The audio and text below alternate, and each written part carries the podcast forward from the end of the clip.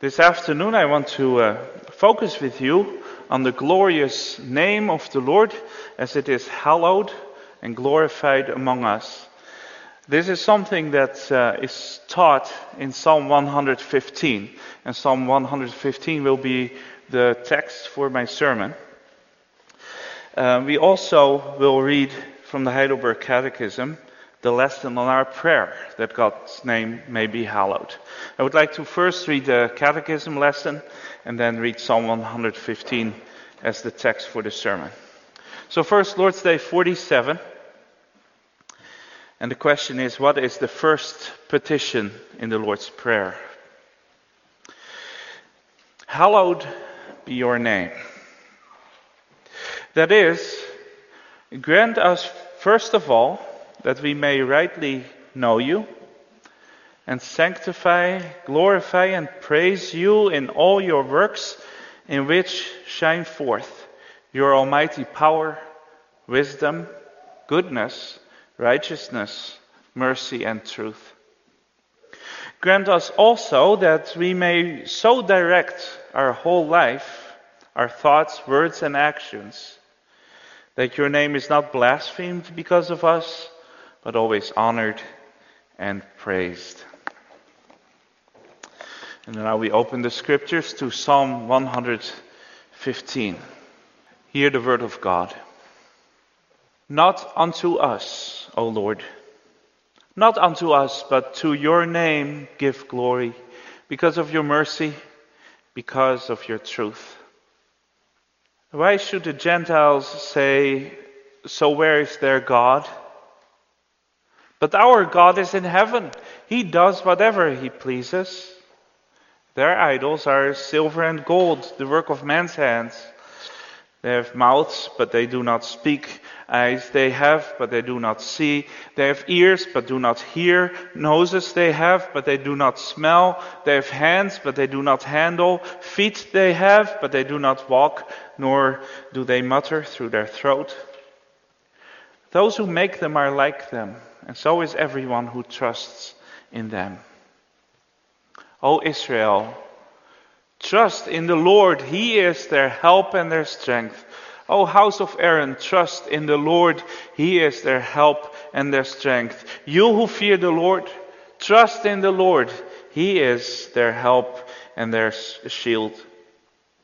The Lord has been mindful of us. He will bless us. He will bless the house of Israel. He will bless the house of Aaron. He will bless those who fear the Lord, both small and great. May the Lord give you increase more and more, you and your children. May you be blessed by the Lord who made heaven and earth. The heaven, even the heavens, are the Lord's, but the earth he has given to the children of men. The dead do not praise the Lord, nor any who go down into silence, but we will bless the Lord from this time forth and forevermore. Praise the Lord. Congregation of the Lord Jesus Christ, prayer is a glorious thing. God will give His grace and Holy Spirit to those who pray for these gifts says our catechism rightly in uh, Lord's Day uh, 45. Jesus taught us to pray, Our Father, because as an infinitely caring Father, God will give us all that we need for body and soul. And it's understandable if we just, when we start praying, want to jump in and say, and, and ask away and say, God, give me this, and God, help me with that, because we are so needy, we are so dependent on Him. But in the Lord's Prayer, Jesus teaches us first to ask for the most important things. And they're not necessarily the things that are most in the front of our minds. Before asking for daily food, before asking for forgiveness of sin, before asking for protection from evil, there are three short petitions that come first in the Lord's Prayer Hallowed be your name, your kingdom come, your will be done. And they are not so much about our things and our needs. They're about God first and foremost. It's about His name, His kingdom, His will. Because no matter how much we need God's gifts, our life is not about us. Ultimately, our lives are about Him. And that is the heart of the first petition Hallowed be your name. This is also the key idea in Psalm 115. So the catechism lesson compare, uh, or combines well with this psalm. Today, I want to meditate with you on Psalm 115 to learn better what it means when we pray that God's name be hallowed. The theme of the sermon is It's not about us. It's not about us. And we will look at the greatness of God's name, the hallowing of God's name, and the blessing of God's name. So both Psalm 115 and the prayer, uh, the Lord's Prayer, speak about God's name. God's name must be hallowed. His name must be given glory. Psalm 115, verse 1. So, what is God's name? And why is it so important? Well, in the Bible, the word name often stands for who you are and for how others know you and view you. When we care about God's name, we care for God's reputation. When we give glory to His name, we speak in lofty terms of who and who He is and what He is like. We make sure to tell everyone, everyone that He is the greatest and He is the best. Giving glory to God's name, that's the opposite of abusing His name or taking His name in vain, as the Bible calls it. In the words of the Catechism, we make sure that the name of God will never be blasphemed because of us, but always honored and praised. So when we give glory to God's name, we tell both Him and ourselves and others how wonderful He is. And that is not an abstract kind of wonderful. Sometimes we can say, oh, God is so amazing and God is so great. There's even songs that sing pretty much that all the time. God is so awesome. Well, what, what do you mean by that? What does it mean concretely? God is wonderful because of what He does, of the things that He has done, and the way in which He deals with us even today. And Psalm 115 addressed the Lord right from the beginning as O Lord, with four capital letters, right? Lord with four capital letters. I'm sure you've heard this many times before. That is the special name Yahweh that the Lord revealed to his covenant people.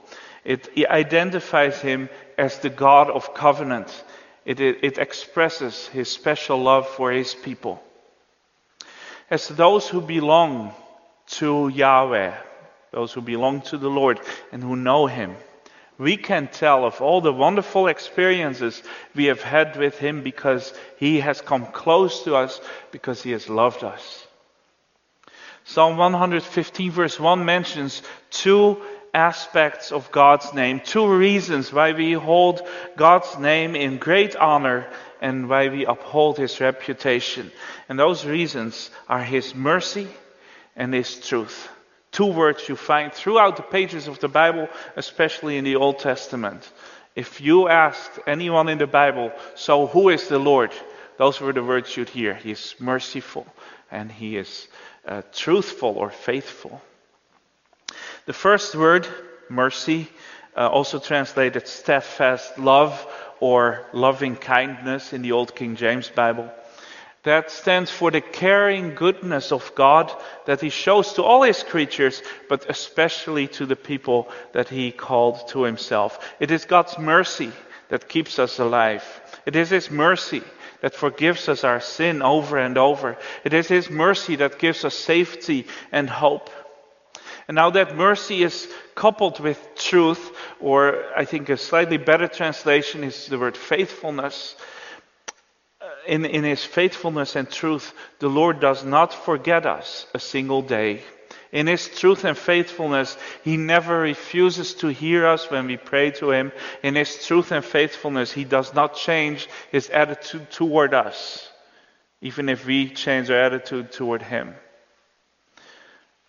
His mercy and His truth, His steadfast love and His faithfulness, those are two attributes and character traits of the Lord. This is what He is all about. This is His reputation. This is His name. Now, of course, God is much more than that. You cannot summarize him in just two words.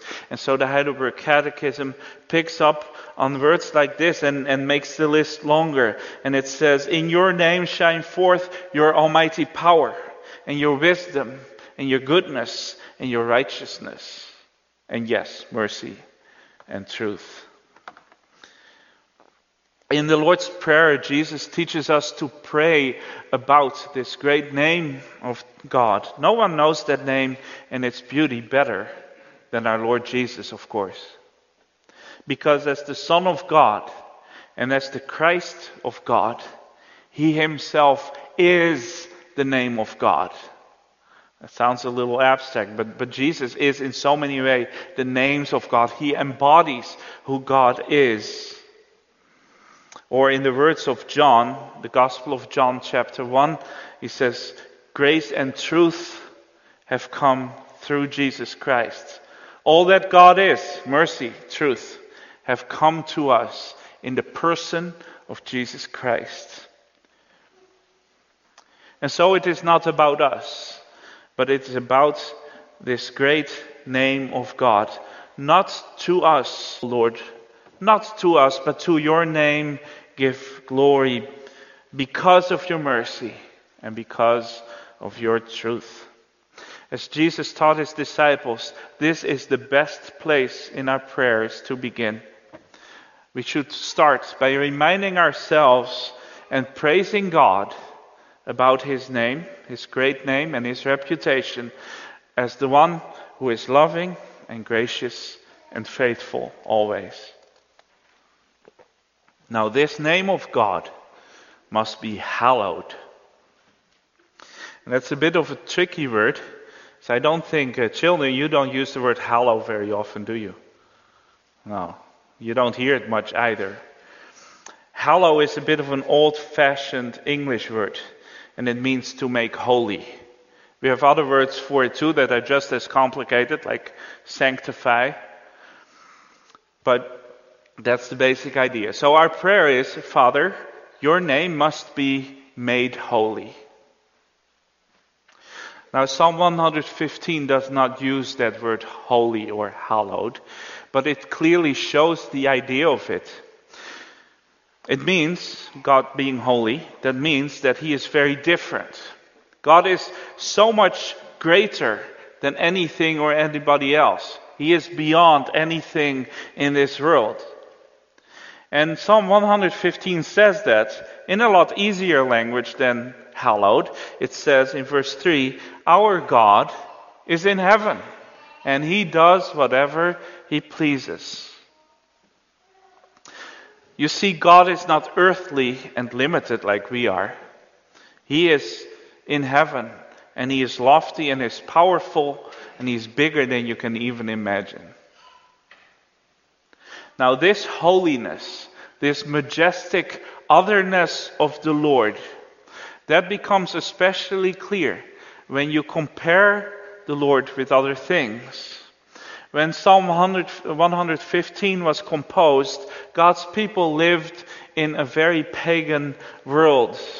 And the nations around them all had their own idol gods and statues and temples and priests and rituals but their gods were not holy, they were made up. And the Bible points out, almost humorously, this is a funny psalm in a way, it points out what is wrong with them. These statues, they have mouths. You never hear them talk. They have ears, but they cannot hear. They have eyes, but they don't see what's going on. They have feet, but they don't walk away. Their ears and noses and hands and feet and throats, they don't do what they're supposed to do. You call that a God? They can even do less than people. The so called gods are just statues and symbols, and they're just as lifeless as any other piece of wood or piece of metal. Now, in contrast to that, the Lord, He, does speak. Powerfully, His thunder rolls over the earth, and frighteningly, His law was proclaimed from Mount Sinai. The Lord speaks and things happen. The Lord sees everything that goes on in the world and even the most secret plans that are made. The Lord hears it when people sing praises or when they yell curses, when they cry tears um, and, and whisper prayers. The Lord smells the sweet fragrance of God honoring sacrifices and the foul odor of sin. The Lord's hand is lifted high and his arm is strong. And he puts down the enemy to save his people. The Lord walks on the earth and it quakes and it shudders. And what is the difference? Well, the difference is that the Lord is God. He is the creator of the universe. He is infinitely higher than the people he has made. But idols, they're designed and built by those people. They do not have heavenly power because they're made of earthly stuff like silver and gold. They cannot help people. They're merely human products. They are silly. They're powerless things. And not surprisingly, then, if you make those idols and you trust in them, you become just like them. You too become silly and useless. Right? That's the point of the psalm in verse 8. You see how silly idols are? If you worship them, you are just as silly. And what does that mean for us? Well, in our modern world, we don't make idol statues, do we? Nobody does. But let's be honest. We can easily buy into the same silly, powerless nonsense and forget about God's holy name. We just do it in a different way than the idol worshippers back then. Just some examples. Money. Money is a man made idol. Money talks, perhaps, but it does not save you and it does not rescue you from trouble. It gets you in trouble more often than not. It's merciless and it's unreliable, the opposite of mercy and truth. What about influence and prestige? That's a man made idol. Yes, it packs a punch perhaps when you're battling with other people, but it's easily lost and it never satisfies. Have you ever heard a rich, influential, powerful person say, I'm actually quite happy where I am. I'm not going to try to rise further to the top. Nobody does that because it becomes an idol. And what about intelligence or freedom or the pursuit of pleasure? All these things may seem attractive, but in the final analysis, they're just earthly, man made things, and they are silly and powerless if you start trusting in them and directing your life just for them. And eventually, you become like them. And it is very wise then that our Lord Jesus teaches us to stop as soon as we start praying and to consider whether our prayer will honor God's holy name. What are we praying to? What are we kneeling for? Are we kneeling before the stuff of the earth and asking to have more of those things that cannot last? God, give me more money. God, give me more influence. God, make my dreams come true. Or are we lifting our hands to heaven, to the God who is greater and who is truly powerful? We have to think about that and make the right choice. And just that short prayer, hallowed be your name, should make us stop and think about that. This is how we bring glory to God's name. That's how we hallow the name of the Lord by recognizing that He is holy and great that when we pray, we are not trying to manipulate some power in this world, that we are not trying to get something under our control, but that we yield to Him who is infinitely greater than we are. And that is the proper attitude to any prayer. It's also the proper attitude to all of our lives. In fact, it is the very purpose of our lives. And if you look at the end of Psalm 115, you see that highlighted. The question there is answered Why are we on earth? Well, says the psalm in verse 16, the, he- the heaven, even the heavens, are the Lord's. But the earth is given to the children of man.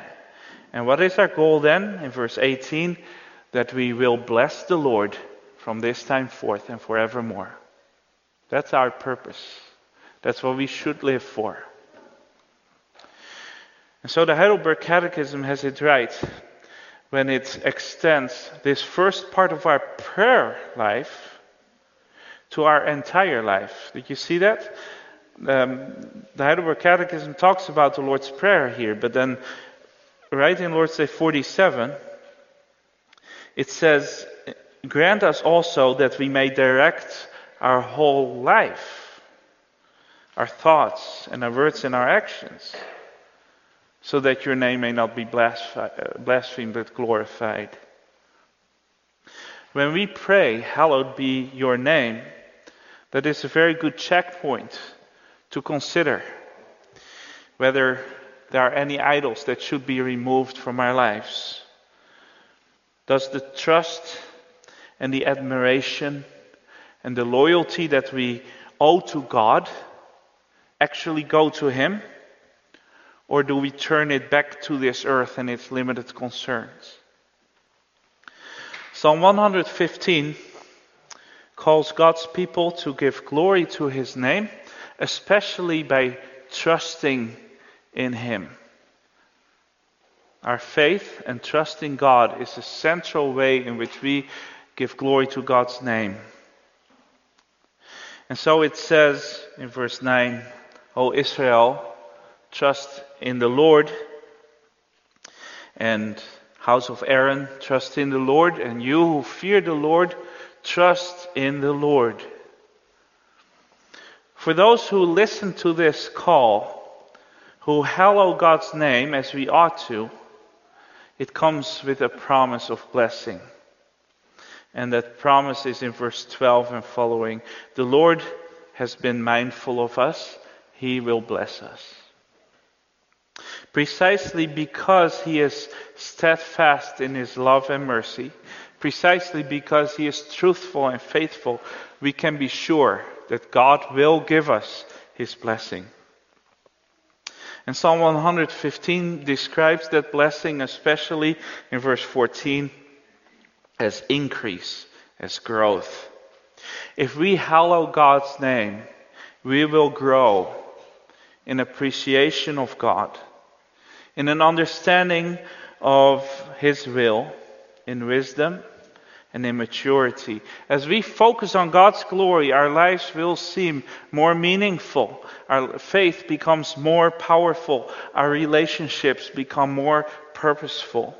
We learn to understand that God is indeed our help and our shield, as the Psalms says, that we are fully dependent on Him and that we can trust Him more than anything else. We will grow in all these areas of faith. And that blessing already starts when we are praying. As we stop at the beginning of our prayer to really hallow God's name first, then our priorities start shifting, both in our prayers and in our everyday life. And that is very good for us. So I would encourage you to start your own prayers, whether you pray the Lord's Prayer or a prayer of your own, by first thinking about the name of the Lord and giving Him the glory. And you might just find out that all the things you thought you had to pray for just seem a little less important. And so we pray, Father, hallowed be your name, because your name alone is great. And now I realize that the things I was going to ask for are not as important as I thought. All that I ask you is that you glorify yourself in me and that your love and your faithfulness and your wisdom and majesty may become more visible in me. And Father, hallowed be your name. Your name alone is great. And now I start learning how Jesus lived, who always thought first of your glory and your kingdom before anything he needed for himself. And Father, hallowed be your name. Your name alone is great. What better moment to ask you to smash the idols in my life and those things that I'm attached to, but that are really distracting me from you.